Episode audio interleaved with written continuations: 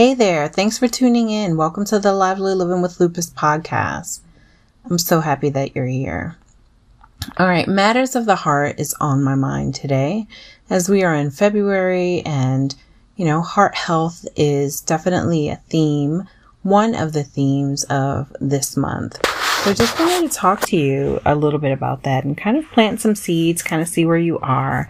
Um, with lupus, with having autoimmune conditions, we are, you know, in some cases, two times or maybe even more, more likely to have um, issues or risk or things related to our hearts. Um, autoimmune conditions tend to be inflammatory, high uh, inflammation levels can lead to um, a combination of things that ultimately lead to higher risk of cardiac events. Um, I remember years ago having lab levels done that actually said I was at like, you know, such an increased risk of having a cardiac event uh, in 10 year span, basically, if those numbers didn't lower down. So, um, with it being February, um, I just wanted to talk a little bit about that. Just uh, matters of the heart. You know, are we as a whole in the autoimmune community being intentional, getting intentional about reducing our risk of cardiac events?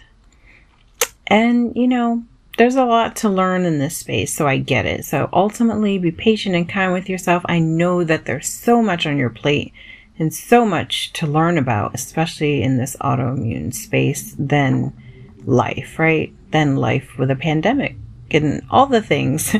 I get it. It's a lot. with that, you know, the first thing that comes to mind is stress. You know, that is something that definitely uh, contributes to um, matters of the heart, like heart issues, heart struggles, high blood pressure, diabetes, all those different things, stress is known to have a pretty big role in a lot of the disease um, that our country deals with. So just being intentional on where we can turn the volume down on on our stress levels. What is that thing? What are those things that help you feel a little bit more calm? Um, feel a little less stressed. Make it so that things aren't escalating into um, daily episodes of chaos or just massive paralyzing overwhelm or, you know, things that just totally, you know, raise your blood pressure off the roof and it's staying high and, you know, um, it's your stress level is leading to maladaptive behaviors and things like smoking or drinking or drugging or risky other behaviors or things like that. So just being intentional on, you know, on natural, positive, and healthy ways to reduce and minimize stress. So that's one thing that comes to mind. You know, another thing along with heart health, matters of the heart is is movement. And actually, movement is something that can definitely help with the stress, but making sure, and again, sometimes it's counterintuitive when you're in pain, when you're tired, when you have so much going on from your lupus or your autoimmune condition to get moving. But movement can offer a lot of benefits in the way of reducing stress and of helping your body to help keep your heart healthy. Um, you know, it's a muscle. It needs some love. It needs to be exercised. And of course, if you have certain conditions, make sure you talk to your doctor and all of this. You know, I'm not a doc. I, am a nurse. I'm a health coach. I'm a, a woman with multiple autoimmune conditions, including lupus um, you know, who's done some research and learned some things and taken some classes and have lived life and tried some things. But I'm not a doctor. I'm not your doctor. I'm not your treatment plan. this is not medical advice. Um, but these are just some things that are coming to mind to, to perhaps consider and bring to the table to your treatment team. And, and, you know, I just want to plant the seeds for you to, to think a little bit more about how you can, prevent disease and promote a healthier lifestyle and live a longer, happier, and healthier life and and all of that. So that's my disclaimer. Um, but back to movement. Moving, find the way that feels good. Is it going to be yoga? Is it going to be a walk? I've definitely been enjoying walks and I hate the cold. That's what I say. I really can't stand the cold. I'm kind of sensitive to the cold. In any case, I've been trying to be more intentional about getting out and walking in the cold. I'm not perfect at it, but you know, it makes a difference. And I find once I make it out there, it helps. It feels good. Um, and I notice like I, I sometimes, you know, I have a blood pressure machine at home and I'm able to know this, the times where I'm more physically active versus not and, um, how my blood pressure is doing and when I'm more stressed or not and how my blood pressure is doing. So that could be something else to, to, to consider if you don't have a blood pressure machine, you know, even if your doctor's not saying, oh yeah, you should have one. You know, maybe that is something to consider to just make sure you keep an eye on numbers, um, and, you know, how the things, activities, thoughts, uh, happenings in your life are, you know, how they're playing out number wise with your blood pressure, if that makes any sense. So yeah, some movement. And then of, of course, excuse me, the next thing um, that comes to mind for me is food.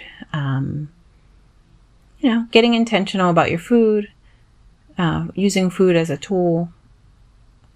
And again, there's no perfection to this. Be patient and kind, but perhaps consider getting curious with food and how it can help you and how it can heal you and how it might affect your energy and how it might actually be calming. There are some foods that are actually, you know, there's some research on them that can help promote feeling more calm.